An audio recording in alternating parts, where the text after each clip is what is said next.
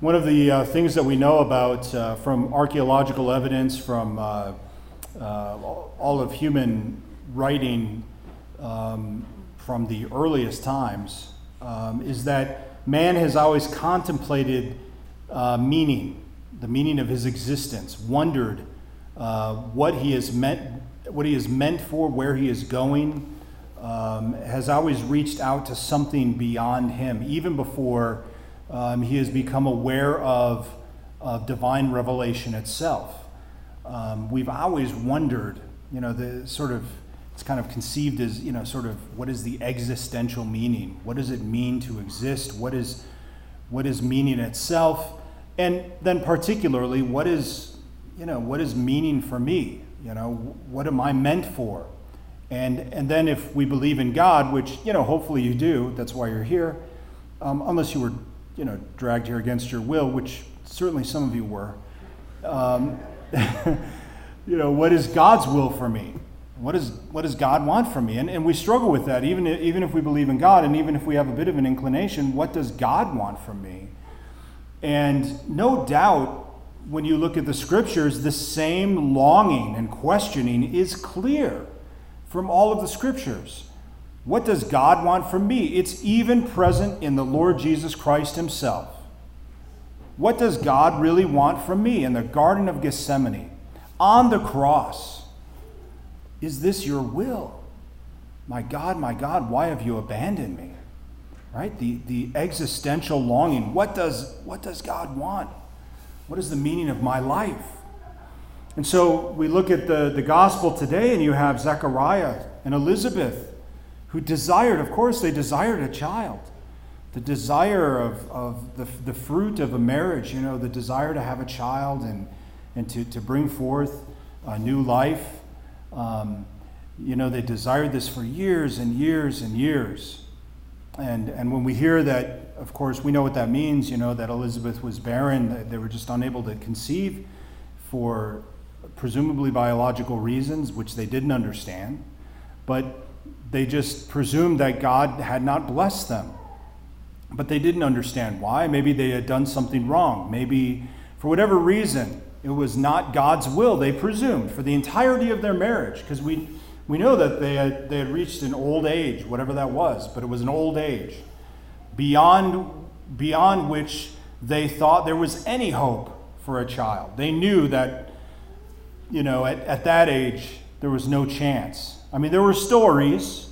You know, there was a story of Abraham and Sarah, and there were other stories, but it didn't happen much. And so the chances were very slim.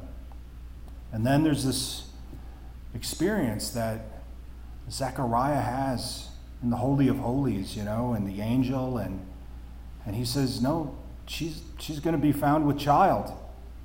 And you're going to give your son the greatest name you could ever give a, a man. My name is John, by the way, if you're visiting. And that name means God's gracious gift. So, all of you parishioners, just remember that. When you say Father John, you're saying God's gracious gift. If You're ever wondering? Um, and then, you know, the angel says, and not only I mean, that's a great enough gift, you know, for, for two people who've been waiting for decades for a child. But not only are you just going to receive a child, this, this son of yours is going to be great. He's going to be great. So, all of that waiting and waiting and waiting, not only is it going to pay off, it's going to pay off. Because God is going to bless you with a great, great son. And He's going to bring people to the Lord. He's going to bring people to the Lord in a way that they wouldn't have even even known. They probably I, I don't even know if they would have even lived to have seen it. I guess we don't know that. If I remember right, we don't know whether they would have lived to have seen that.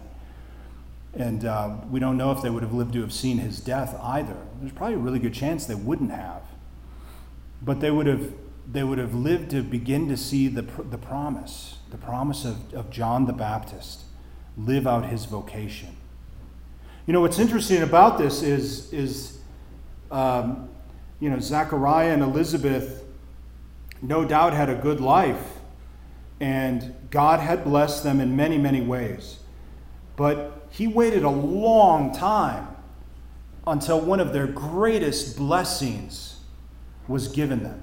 A long time.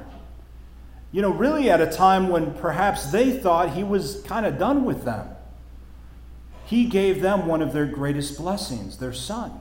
Probably they would say their greatest blessing. They might have said their greatest blessing besides their, their own marriage, you know, the gift of each other, their greatest blessing. He waited till almost the end of their life to give them their greatest blessing. He was not done with them. And this was not just a happenstance, it was his plan from the beginning to do it this way. But then we look at their son, and it's, it's flipped. Because right away with John the Baptist, right away the plan is manifest.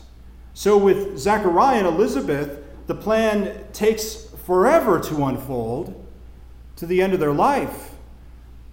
But right away with John the Baptist, the plan is made manifest. It's told to, to his father, Zechariah, this is the plan for your son. And in fact, we're told that when Mary goes and visits, right? When, he, when Mary goes and, visits Elizabeth, the child leaps in her womb. You know, John the Baptist is moves in her womb and, and in that way recognizes the Savior who's already present in the womb of Mary. And that way we, we sort of say announces, you know, or recognizes the Savior. The precursor recognizes the Savior close to him already.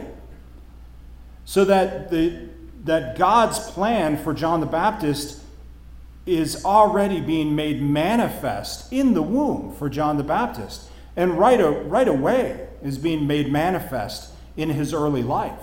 For his, his life, of course, was very short. He didn't have to wait long at all for God's plan to, to be revealed and then be, to be made manifest at all in his life. At a very young age, he was able to see it. And what we find then when we look at the scriptures and, and is that you know God's plan for every individual is always operative. God knows what he wants out of people before he makes them.